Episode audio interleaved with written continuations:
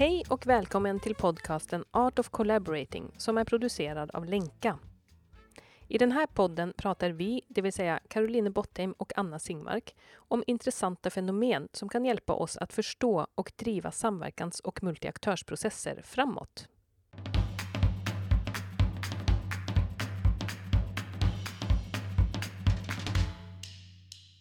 Ja, idag ska vi prata om timeout som ett sätt att skapa involverande möten. Eller en metod kan man säga.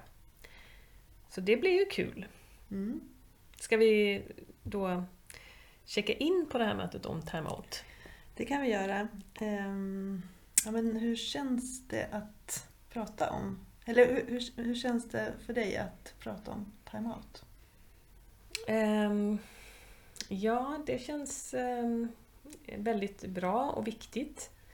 Ehm, jag tänker spontant nu precis innan vi skulle börja spela in så tänkte jag vi, vi gör inte alltid det i våra samtal. Alltså när vi har samtal så gör vi inte alltid timeout.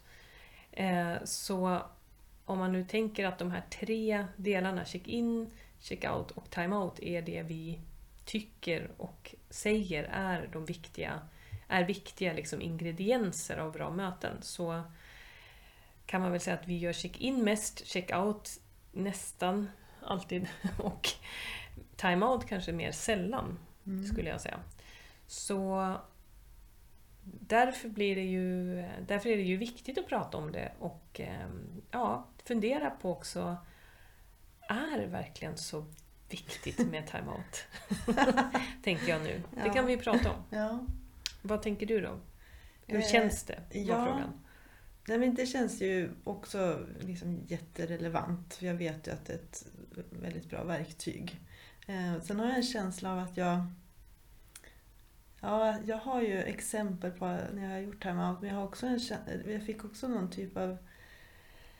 En del av mig som tänkte att jag kommer inte ihåg de timeout som jag har gjort. Så Jag, jag, jag sitter där med en känsla av att jag måste locka fram eh, mina timeouter. Mm. Mm.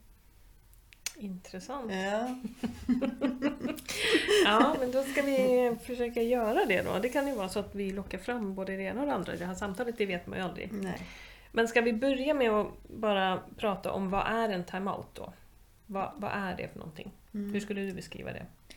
Eh, ja, men jag skulle beskriva det som att det handlar om att eh, stanna upp eh, ett möte. Det kan ju också vara en längre process men att man eh, stannar upp i, i samtalet eh, och eh, ställer en fråga till alla i rummet som kan handla om till exempel hur går det för oss i den här processen eller är det något som vi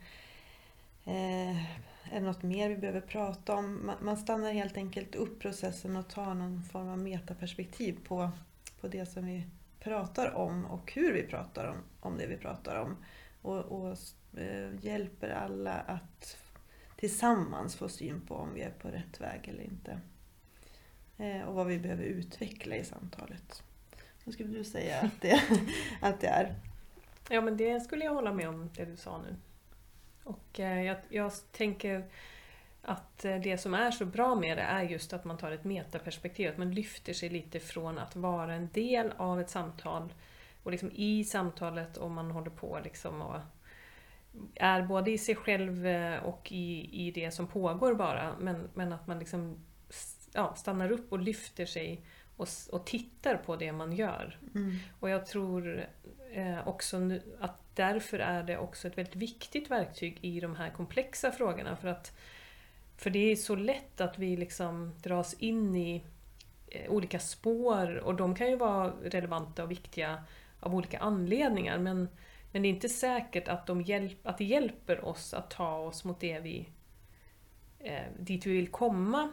Eller så är det så, men, men, det, men jag tror att det gynnas av att träna på den där metaperspektivsmuskeln när vi är i komplexa frågor. Och då, Mm och liksom, att det blir en vana egentligen att lyfta sig från okej, okay, vad, vad är det vi gör nu? Vad håller vi på med? Hur gör vi det? Hur kan vi, skulle vi kunna göra på ett annat sätt? Eller gynna det här så? Ska vi fortsätta med det här eller ska vi göra på något annat sätt? Eller ja, är det något annat som behövs här i den här processen eller på det här mötet eller i det här samtalet just nu som vi eh, behöver ta in? Så jag, jag tänker bara för nu kommer jag kanske in lite på varför det är viktigt. Mm. Men, men, så jag tror att det är nog ett väldigt viktigt verktyg eh, ja, i samverkansprocesser och i komplexa frågor. Mm. Eh, och, och, ett annat värde kan ju vara, jag menar det här handlar ju om att li, liksom check-inen att eh, involvera alla i att vara samskapande i mötet och eh, vara medaktörer egentligen i att prata om, pratar vi om rätt saker och pratar vi på rätt sätt om den här frågan. Eh, och, och bara liksom skälet att skapa mer meningsfulla möten där alla, eh, alla faktiskt är en del av mötet. Och eh, där, jag vet i många sammanhang så kan man ju uttrycka frustration över de möten som, som genomförs. Ibland kan man ju höra att det är bara några som pratar på mötet eller, eller det blir på samma sätt, vi går in i mönster kring, kring vissa möten eller man undrar lite grann eh, ja, men var det här ett värdefullt möte? Skapade vi något värde liksom med det här mötet? Det finns ju någon typ av språkspel ibland också det här med vi har så mycket möten. Eh, men möten är ju också faktiskt viktiga. Det är ju där vi koordinerar oss och det är ju där vi tar oss framåt i frågor. Så det är ju bara också att säkra att, vi, att de faktiskt blir meningsfulla. Mm. Ja. Faktiskt. ja, nu påminns vi om det igen.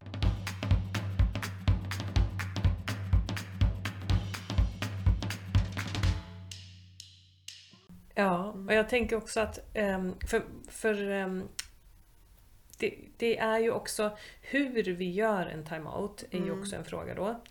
Ehm, för jag vet att ibland så har det kommit upp när vi pratar om det på våra utbildningar sådär att någon säger att ja men eh, nu tar vi en fikapaus. Alltså för att liksom göra en form av break i mm. det vi mm. håller på med och liksom bara andas lite och bara liksom... Och det är ju också ett sätt eh, att göra en timeout som är ett annat sätt än vi kanske brukar göra det. Men jag tänker att, men också värdefullt för att det är det gör att man bara helt enkelt stannar upp. Mm. Alltså, och mm. besinnar sig lite kanske. Så, så fort man gör något sånt och säger nu, nu, nu tycker jag att vi bara stannar samtalet här och sen så går vi och bara vi tar en 10 minuters paus bara, man kan gå och hämta kaffe eller göra något annat. Det, hjäl det hjälper ju till att alla kan få lite distans till samtalet. Mm. Men sen, jag tänker, det var ju fördelar och nackdelar med det då, för, för vi brukar också säga att um, alla behöver vara involverade i en timeout. Att vi behöver höra alla under en fikapaus, värdet kan ju vara verkligen att vi stannar upp liksom, och vi får lite tankeutrymme och sådär. Men det är ju inte säkert att, eh, jag vill säga att man då leder ett möte och så går man ut i den här kaffepausen så hör man då vissa personer säga vissa saker om samtalet.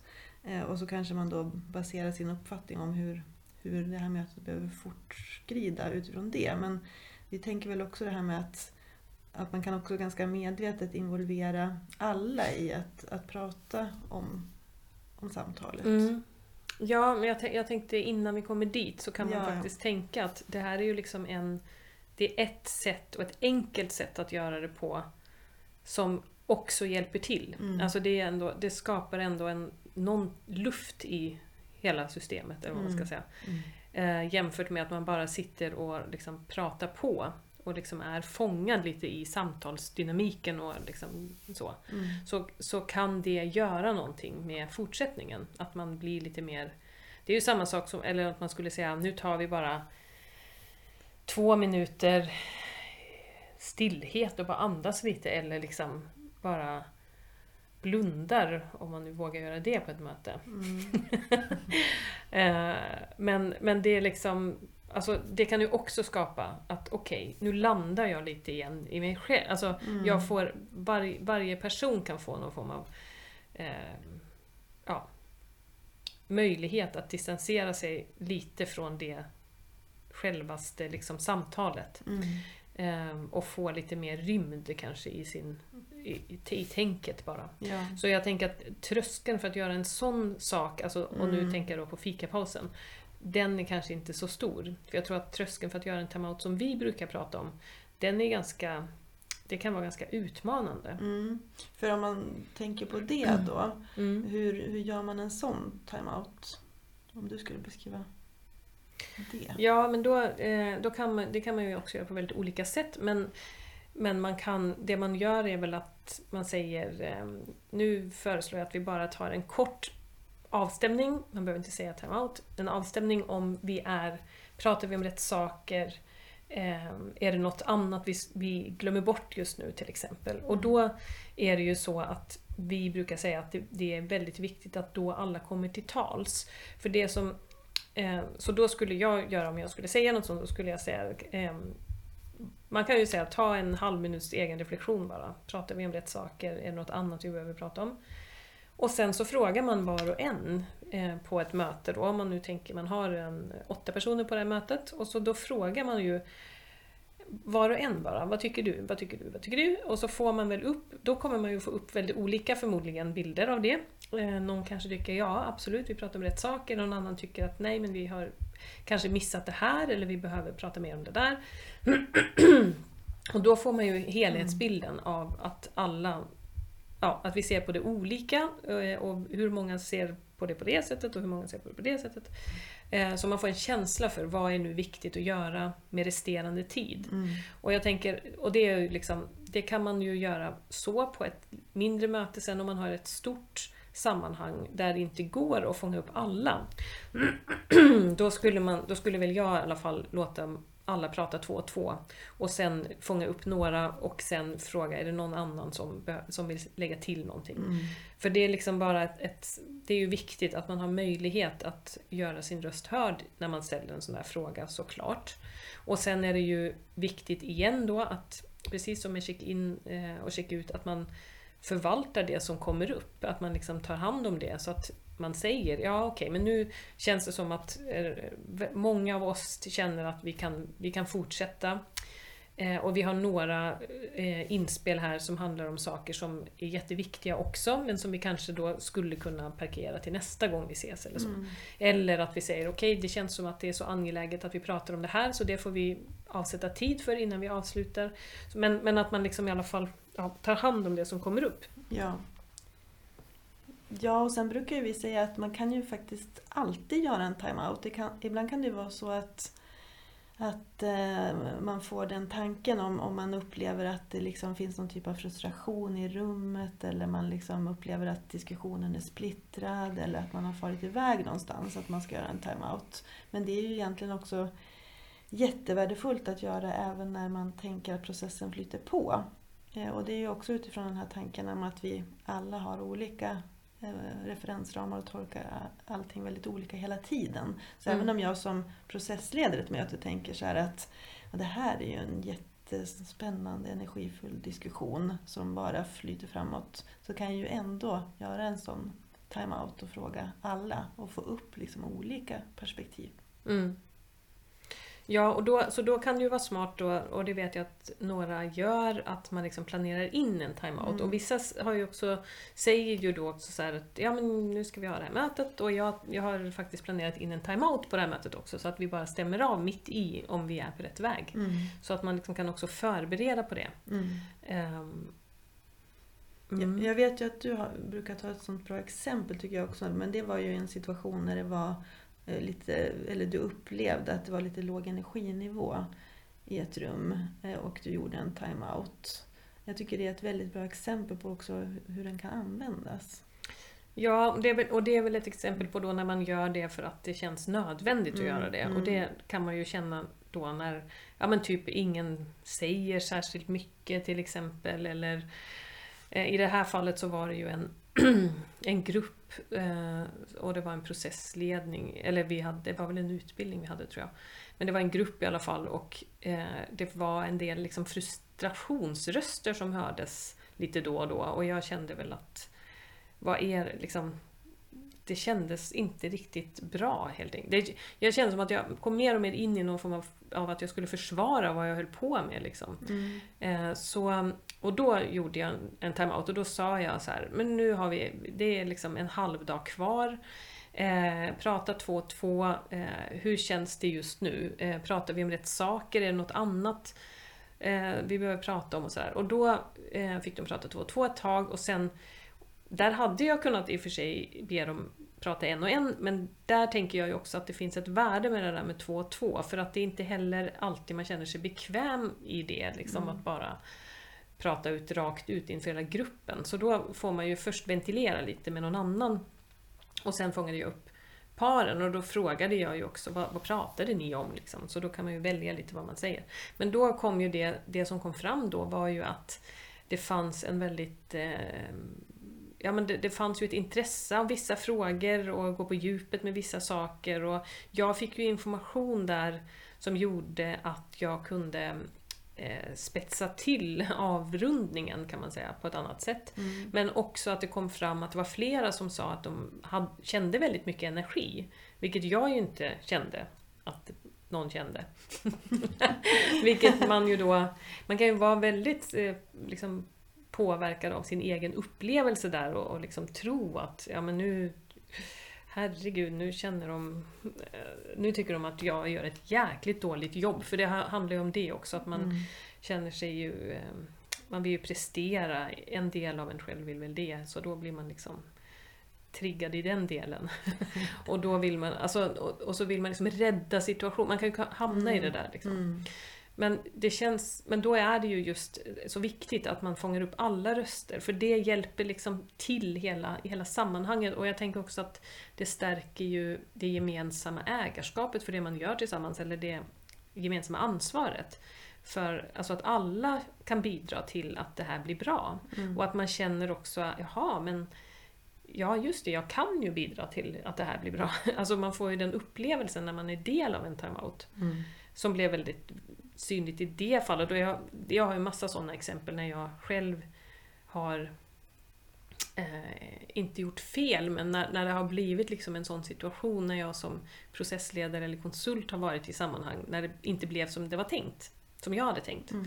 Och då är det ju otroligt tacksamt att göra eh, en timeout. Mm. Och, um... Kan man säga också att en sån där exempel på timeout, dels så synliggör det ju liksom viktiga perspektiv i rummet men det kanske också bidrar till psykologisk trygghet eller varma grupper, att man faktiskt också vet, man börjar känna av att här kommer jag få säga det jag tycker är viktigt. Man, också, man bidrar till någon form av kultur också i att, mm. att här, här går det att lyfta saker. Ja, och precis. Och då, för då kan det också vara så att en grupp, att, man, att någon annan säger jag tycker, kan vi göra en time-out nu? Mm. För det är liksom ja, det, det, blir en, det blir också ett begrepp för som legitimerar att man avbryter. Mm. Alltså det är, och igen, det kanske är bra att prata om det. Varför är det så bra att göra det ibland? Det, jag tänker på så när man pratar spelregler i grupper och sådär. Att, att det kanske finns några saker som, ja, som man kanske bara kan komma överens om. Att mm. det här använder vi som ett sätt att bara liksom dels ta tempen på var, var är vi någonstans just nu, vad är viktigt nu liksom. Um, men också att, ja, att var och en då kan lyfta någonting när, mm. när det känns som att nu måste vi lyfta någonting. Mm. För det är ju det vi, tänker jag, nu tänker jag på det här med att lyfta skav och det som inte är så lätt att prata om. Mm. Att det här är ju något som kan bjuda in till det och locka fram det.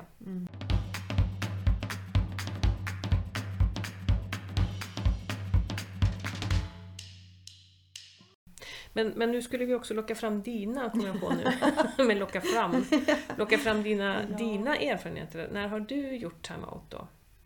Ja, nu, jag började ju locka fram lite grann när vi började prata om det men eh, den tydligaste minnet som jag får var nog innan jag kände till begreppet. Eh, men frågan är om det då var en time-out. Det var ju att jag skulle liksom processleda en dialog i en viss del av Sverige och kom resande där och, och vi kände inte till så mycket om kontexten.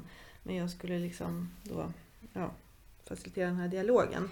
Och så började jag, jag hade ju liksom en plan för det skulle handla liksom om framtidsfrågor och det skulle vara en väldigt så visionär workshop. Och så började vi då enligt min design. Liksom. Men sen så märkte jag ju att eh, personer i rummet stod ju liksom... någon stod i något hörn med armarna i kors och någon stod... Alltså det var väldigt mycket kroppsspråk som, som jag upplevde var väldigt defensivt. Och jag kände liksom inte alls att... Jag fick en intuitiv känsla att det här är liksom helt fel dialog som vi för nu. Mm. Det är mm. verkligen helt fel. Och då, liksom, då gjorde jag någon form av time-out och bara sa, kan vi ta en paus liksom och så kanske var och, en, var och en kan fundera på vad vi egentligen behöver prata om nu. Eh, och då, då kom det ju upp liksom att det fanns väldigt mycket frustrationer i det här rummet. Mm. Och man var inte alls eh, redo att eh, vara liksom glad och visionär och framåtsyftande utan behövde egentligen prata om mm. om, om det som var. Så först fick jag ju upp då liksom all den här frustrationen. Eh, och då var jag ganska ovan också processledare. Så att, sen visste inte jag riktigt vad jag gör nästa steg. Så då tror jag att jag tog, när jag hade fått upp allas frustrationer och vad som egentligen var på bordet. Då tog jag nog en paus och sa, nu är det kaffepaus liksom. Mm. Och då hann jag ju fundera ut liksom nästa steg. Men då, då blev ju liksom egentligen Ja men det kändes som dels var det någon typ av lättnad då för de som var där att säga vad det egentligen handlade om. Mm. Och sen kunde jag ju designa om programmet också så att man liksom fick prata ut om olika frågor. Och så fick ju den här visionsdialogen vänta till nästa gång. Liksom. Mm. Så det var väl också ett exempel på att ja, men det, vi pratade inte om rätt saker. Nej. Och nu när du säger det då, men när det är också frustration och sådär, så mm. tänker jag att det är, viss, det är några som lyfter det ibland det här när man sitter och så är man medveten om att det finns check-in och time-out och check-out. Mm. Men när den som leder mötet in, inte är medveten om det och inte gör någonting det. för det. Och då vet jag att ibland när man frågar sig hur kan man då, vad ska man göra då? Liksom? Mm. Och jag menar, och det är klart att man kan ju alltid försöka lyfta in och säga nu um, jag är lite osäker på om, om det är något annat vi behöver prata om. Eh, eller vad, mm. vad tänker ni andra? Alltså att man liksom mm. kan ju göra det. Mm. Även om man, man vill ju liksom inte, vad ska man säga, skapa ett jobbigt läge för den som leder mötet såklart. Men, eh, ja, men det är lite mm. intressant det där. Det är därför de här verktygen på något sätt är som en um, uh, ja, men som en sån här... Eh, nu, nu har vi precis pratat med Thomas Jordan som ju jobbar med han pratar ju om att skapa strukturer för robusta samarbetskulturer eller någonting mm, sånt. Mm. Eller, men han har ju begreppet scaffolding. Mm. Och um, som, som jag vet inte om vi översätter det som byggnadsställningar typ. Eller ja. om man kan översätta det så. Men det är liksom typ som det, som en, det man bygger utanpå mm, husen för mm. att man liksom inte ska ramla ner där när man håller på att renovera eller någonting. Um, och, så det är som ett skyddssystem. Mm. Och på ett sätt så tycker jag att man kan tänka att check-in och time-out och check-out är ett, ett slags skyddssystem för, för liksom samtal och möten och grupper att få fram det som är viktigt att få fram. Mm. För, för det är ju jättefrustrerande om man sitter på möten och känner att vi inte pratat om det vi behöver prata om. Mm. Och så går man därifrån och så blir liksom, mm. jaha, mm. vad händer då? Liksom? Ja. Det är ju otroligt jobbigt. Ja. Och det, det, får ju massa andra negativa effekter liksom sen. Ja. Och jag menar man kan väl nästan prata om det här med att vara intelligent i nuet också. Att, att uh, vi vet ju inte innan allting. Vi brukar prata om vikten av att designa möten till exempel. Man mm. kan ju fundera på liksom, vad vill jag få fram i det här mötet och vilken effekt vill jag skapa och hur ska jag skapa det. Men sen eh, kan vi ju aldrig då veta vad människor kommer in med men också vad som uppstår under själva mötet. Det kan ju uppstå liksom till exempel en frustration eller det kan uppstå något väldigt positivt också som vi inte liksom själva kan tänka ut innan. Det är också att vara lite intelligent i nuet. Att mm. Här har vi massa kloka människor i det här rummet och vi kan hjälpas åt att vara lite kloka här och nu. Mm. Jag tänker också, vi brukar göra på våra utbildningar så har vi ju en övning när man ska liksom träna på det här med check-in och time-out och check-out. Mm. Och det, då får ju deltagarna en jätteklurig uppgift, nämligen de ska designa ett möte som är typ bara 25 minuter. Där de ska göra på ett ganska klurigt tema. Där de ska då liksom, eh, facilitera eh, och hålla i mötet. Men de ska, och de ska göra check-in och time-out och check-out på de här 25 minuterna. Och det som är väldigt, då kan man ju tänka sig, jaha, vad hinner man mer då än att göra de där tre sakerna? Och det, man hinner ju inte så mycket mer. Men jag tänker oavsett det så kommer det alltid så blir det väldigt intressanta samtal ändå mm. på de här när vi sitter och bara observerar dem. För, att man, för det som man faktiskt gör då, det är ju att systematiskt involvera alla. För det är det som är uppgiften, man ska göra de här sakerna och man ska låta alla röster komma fram. Så man liksom funderar på, ska de prata två och två eller ska, de, ska vi ta en runda eller sådär. Mm. Och då, jag tänker bara man tänker till kring involvering så blir möten väldigt intressanta. Om man liksom kan lyckas locka fram. Mm. Eh, och det är det de här verktygen är bra för. För det är mm. liksom, det, det, om man skulle göra en timeout och man säger bara ut i rummet, åh nu tar vi en timeout. Eh, tycker ni att vi pratar om rätt saker? Och så säger en person någonting. Det, det, det händer ju väldigt ofta faktiskt. Mm. Eh, eller att någon bara räcker upp handen och säger jag tycker vi pratar om fel saker. Och så blir den som håller mötet lite stressad och så bara Jaha, ja, ska vi prata om det istället? Okej, okay. ja men då pratar vi om det istället. Men då har man inte frågat de andra. Vad tycker mm. de? Så det är liksom så otroligt, otroligt, otroligt viktigt att allas röster får komma fram i det här. Det är liksom, mm. det är som att mm. um, Ja, det är så jäkla viktigt att det är jättesvårt att förmedla hur viktigt ja. det är. För det är liksom det, är det som är grejen med det. Det är, mm. liksom, det är inte... Det är, det är liksom mer grejen med det än att... Nej, det kanske var dumt Det är en kombination. Nej, men det är men... jättevanligt som du säger så här, att man till exempel man får någon form av um, signal från någon i en grupp att till exempel Eh, jag vill prata om något annat. Mm. Och så sen är det jättelätt att gå i den riktningen. Men sen så kanske om man då hör med alla så kanske det är tre andra som tycker något helt annat. Så mm. det gäller ju också att få till den där lite perspektivbredden eh, då mm. i, i, i, samtalet. Och sen kan man ju komma överens om tillsammans, då, jaha, okej nu, nu verkar det som det, de här sakerna har kommit upp, hur gör vi med det? Mm. Så det är också att hela gruppen kan hjälpas åt. Ja, och det tycker jag är en sån också jätteviktig sak med alla de här verktygen. För det som händer här är ju egentligen att man faktiskt är snäll mot sig själv också, alltså den som leder processen eller leder mötet. Att, för den kan ju annars sitta och vara väldigt sådär mån om att ja, nu ska jag göra rätt här. Eller jag ska mm. liksom om någon då räcker upp handen och säger jag är frustrerad, då ska jag då som mötesledare bestämma om den här frustrationen är tillräckligt stor för att vi nu ska ta den på mötet. Alltså utifrån min referensram som ju bara är en liten del av hela gruppen. Så att just det där att då tänka hela tiden, okej, okay, vi, vi bollar tillbaka det här till gruppen. Mm. Vad tycker ni allihopa om det här? Nu kom det här upp. Vad tycker ni? Vad tycker du? Vad tycker du? Vad tycker du? Mm. Och liksom, det är rollen egentligen, att säkra att alla röster kommer fram. Mm. Och då är så mycket, liksom, man vinner så mycket på bara det, tänker jag. Mm. Mm. Men det har också med det här att göra, tänker jag också med den här energinivån, att man kan ibland eh, känna att man ska Ehm, jag vill ha kontroll, jag ska driva igenom det här, jag, jag ska göra det här enligt min föreställning och när vi använder de här metoderna för involvering då kommer det upp massa saker som inte vi kunde förbereda oss på. Mm. Alltid. Och då, så det handlar också om att lita väldigt mycket på att det som kommer fram, det är det som är relevant också, som behöver komma fram. Mm. Det, är liksom, det är så det är. Så, men det är också en jag tror att det där är kanske det som kan hindra oss lite från att göra det. Mm.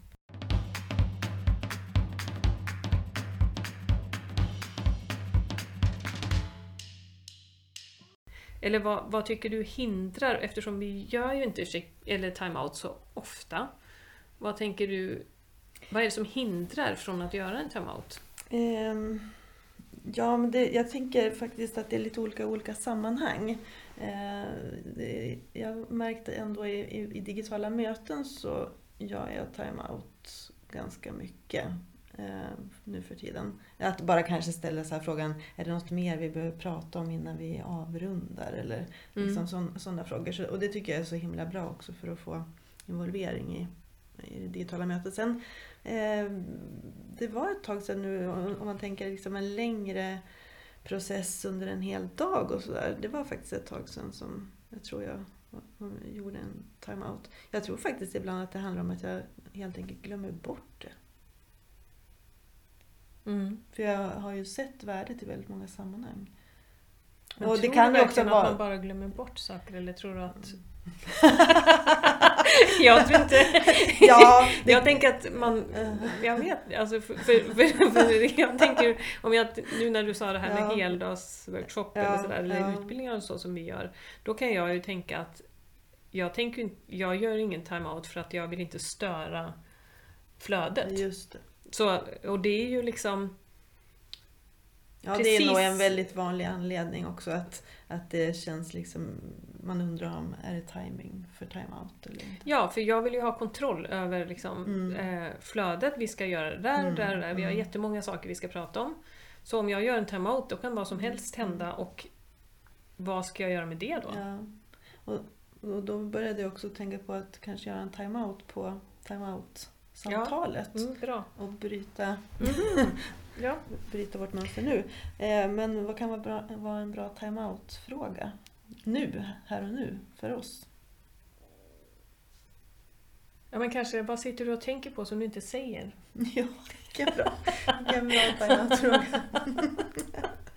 Så ja, Vill du börja eftersom du hade en sån bra... ja, för att Mm. jag fick just en sån känsla när vi Mm. började prata om det här. Mm. Det är som att jag fick en känsla av att du ville jag får en känsla av att du vill eh, att vi ska hålla oss till, eller jag fick en sån känsla av att du vill att vi ska hålla oss till ämnet eller något sånt. Ja. Eller hålla tiden eller Mm, något sånt där. Mm. Och då märkte jag att då blir jag liksom lite stressad av det. Mm. Eh, och så det skulle jag bara vilja kolla om det är så. Mm. Eh, och jag, för det var väl relaterat kanske till det här med att ja, men vad kommer upp, vad är det som händer, hur, liksom, Mm. hur kan man vara lugn i det och låta det ske någonting som man inte hade planerat för. Mm. Det var det, Mm. det satt jag och tänkte och inte sa, men nu sa jag det. Mm. Ja, vad sitter jag och tänker på som jag inte säger? Ehm.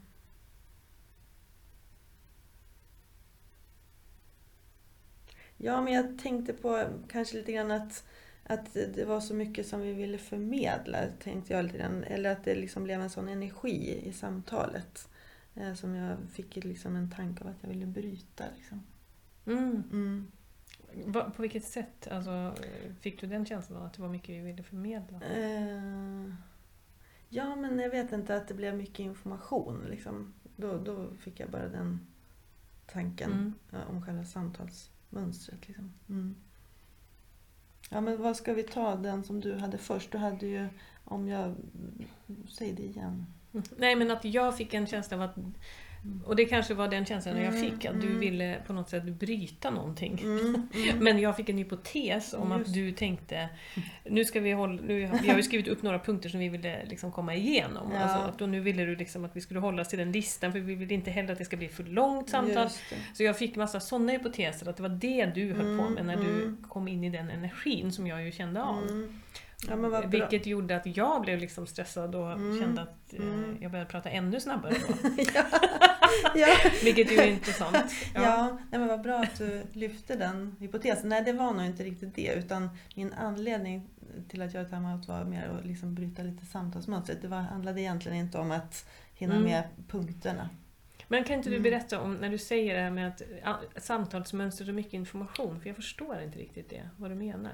Ehm, ja men att... Eh, ja men det kanske var utifrån, eller jag vet inte alls att det var så mycket liksom ändå saker som vi ville säga och så då upplevde jag liksom att samtalet blev att det var mycket som skulle sägas. Mm. Mm. Att det blev monolog istället för dialog eller? Ja, kanske. Ja, så... Vad gör vi nu med detta? Vi har ju redan pratat i 30 minuter. Ja. Så um, vad ska vi göra med den här resterande tiden nu? ja, men det är väl en jättebra fråga. Ehm, Är det något mer som du känner att du rent innehållsmässigt som du skulle vilja prata om? eh, ja, men kanske liksom vad kan eh, time-out leda till på lång sikt i, i samverkansprocesser? Mm. Vad, är det någon fråga som du... Ja, en bara eh, också kopplat till då längre samverkansprocesser. Mm. Hur kan man använda timeout på en process också? Mm. Så inte bara liksom i samtalen på möten men liksom i en process. Mm. Bara kort Mm. kanske om det. Mm. Och det kanske hänger ihop med det du... Eller vad, vad tänkte du på din... Börjar du med vad du tänkte? Eh, Vad får det för effekt i, i Ja, samverkansprocesser? men jag tänkte väl på att det kanske... Ja, men dels att det, att det liksom skapar ju ökade förutsättningar för att få till meningsfulla möten här och nu. För att vi liksom koordinerar oss med varandra. Mm. Eh, Men sen också att det kan bidra till den där kulturen då av att man pratar ju om liksom att samverkanskulturen är så viktig för är den som bygger för långsiktighet. Så man då också vet att, eller om det oftast, ofta görs timeouter i olika samverkansmöten så kommer ju också perspektiv fram. Mm. Och då tänker jag kanske att det borde ju gynna också att, att vilja vara med i en process där man inte kan styra traditionellt utan där det handlar mycket om att mobilisera, det handlar mycket om att ta tillvara alla människors olika perspektiv och klokskap. Att det liksom bygger också långsiktighet. Mm. Det kan vara en tanke om. Mm. Vad tänker du kring det? Ja, jag tänker också det. eh, Ja, men lite kopplat till det här att det är som en ja, som, som liksom en struktur som bara hjälper oss att Mm. hantera och ta tillvara alla olika perspektiv. Liksom. Mm. Och, så, ehm, och, men, och sen då i långa processer, man, man kan ju då göra en timeout på en process eh, också. Mm. Alltså om man har en lång samverkansprocess så kan man göra en workshop som handlar om kanske att ta en timeout eller som handlar om att lyfta blicken. Och det har vi också väldigt goda erfarenheter av. När vi, vi, då gör ju vi ofta den här storyline Mm. som vi kallar det för, när man ska bara ställa, man, man liksom pratar om, okej när började den här processen egentligen? Eh, eh, vem var med från början av de som är här idag? Och så liksom kan man ställa sig upp på en linje med tids, vem kom in när i processen? Eh, vem kom in senast? Och så liksom har man, från när det började till idag kan man rita upp en, en bara på, på, på väggen höll jag på att Mm. säga, men det får man ju inte. Man får ju ta en whiteboardtavla Mm. kanske. Men på något sätt symbolisera det här liksom, tidsperspektivet. Och sen kan man då, eh, får alla berätta om hur var det när du kom in, vad har hänt sedan dess, hur ser du nu på processen, vad, är det, vad blir viktigt nu tänker du? Eh, vad har varit liksom eh, super eh, härliga Mm. moment i den här processen, vad har varit orosmoln? Att man liksom får upp lite det. Och när alla har berättat det och i den bästa av världar så kan man ju då också anteckna lite det som kommer upp så att man visualiserar lite det.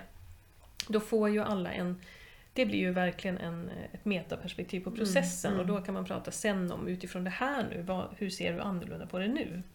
Så det är ju liksom ett, en konkret metod som, som vi har jättemycket god erfarenhet av. Ja, så att överhuvudtaget också stanna upp liksom och lära kring processen eh, Mm. på olika sätt. Det finns ju många olika liksom, eh, metoder också för att skapa det här kollektiva lärandet och kanske bara stanna upp och fundera på vad har hänt hittills? Mm. Vad, vad har varit lyckosamt? Vad har varit utmanande? Vad tar vi med oss framåt? Mm. Att liksom, enkla sätt också att göra timeout på en längre process kan ju verkligen bidra till bättre agerande framåt.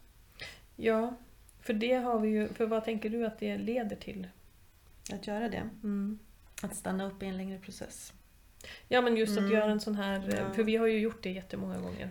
Ja, alltså om du tänker den här storyline-processen också. Mm. Ja, men det har ju varit otroligt värdefullt. Eh, Det, det gör ju också att människor kanske som har kommit in i olika tidsperioder av en process eh, kan stanna upp tillsammans. För det kan ju vara vanligt att man har lite olika bilder också av vad som, vad som har hänt i den Mm. här samverkan och vad som har varit utmanande och vad som har varit lyckosamt. Så det, det är precis som det varenda gång har skapat någon typ av bredare gemensam bild. Och det behöver inte alltid ta så lång tid. Det har ju liksom känts som väldigt meningsfull tid att, att stanna upp på det sättet. Mm. Och nu kom jag på en sista sak då, Mm. eh, från mitt håll i alla fall. Ja. Som, ehm, jo, det här när folk byts ut i samverkansprocesser och det är ju liksom ett evigt bekymmer för väldigt många. Eh, som vi ju har försökt ändra det språkspelet lite och tänka att ja, men det är något bra när det kommer in en ny person därför att då kan man göra en timeout. För det är ju verkligen det man kan göra då. Mm. Att man kan liksom Istället för att den som leder processen eller är projektledare eller så ska sätta sig ner och, och liksom berätta alltihopa för den här stackars människan som, som ska liksom sätta sig in i en jättekomplex fråga och allt som har hänt. Och det går ju inte. Alltså jag har Nej. varit med om det själv ibland och det, man fattar ju ingenting. Nej. Det är ju helt omöjligt. Så istället för att göra så, så kan man ju då, man bjuder in den här personen till eh, möte med alla de här andra människorna och så låter man de andra berätta. Mm. Vad, berätta, vad, vad är det som har hänt i processen?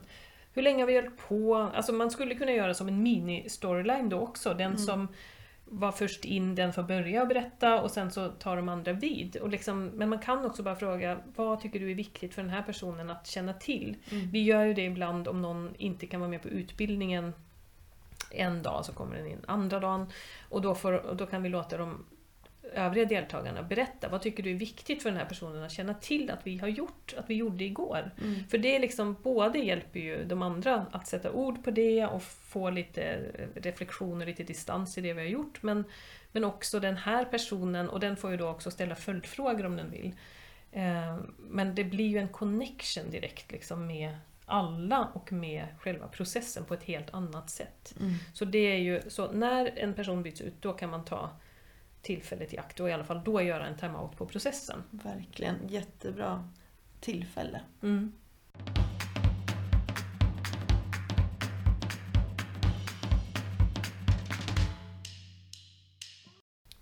Mm.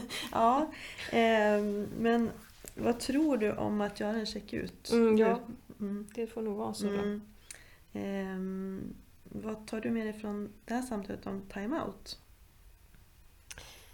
Eh, ja, men jag tar nog med mig eh, framförallt att vi gjorde en timeout. Det var det som fastnade mest för mig nu och att det var också ett tillfälle att eh, klargöra olika hypotesbildningar. Mm. Det tycker jag var lite kul faktiskt. Att eh, det kanske vi borde göra mer. Vad tar du med dig? Eh, ja, men dels att eh, jag trodde faktiskt inledningsvis att nej, men det, här, det här går inte att prata om mer än en kvart. Liksom. Det hade jag som hypotes när jag gick in i det här samtalet. Ja, och jag visste inte om jag kunde locka fram så mycket hos mig själv. Liksom. Så dels så tänker jag vad mycket det finns kring timeout som kan skapa värde. Eh, oerhört mycket värde. Och sen var det ju väldigt intressant att vi också gjorde en timeout och, och kunde klargöra ja, olika bilder av hur vi pratade eller vad vi pratade om eller vad vi menade. Mm. Så att säga. Så bara det synliggör ju värdet för koordineringen. Mm. Så att eh, ja, vi hoppas att vi har inspirerat till att göra timeout. Ja, alla ni där ute. Gör timeout och eh, hör av er till oss och berätta hur det blev.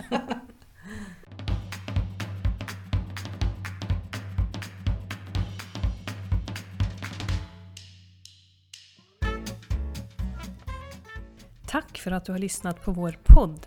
Vi hoppas att du tyckte det var intressant.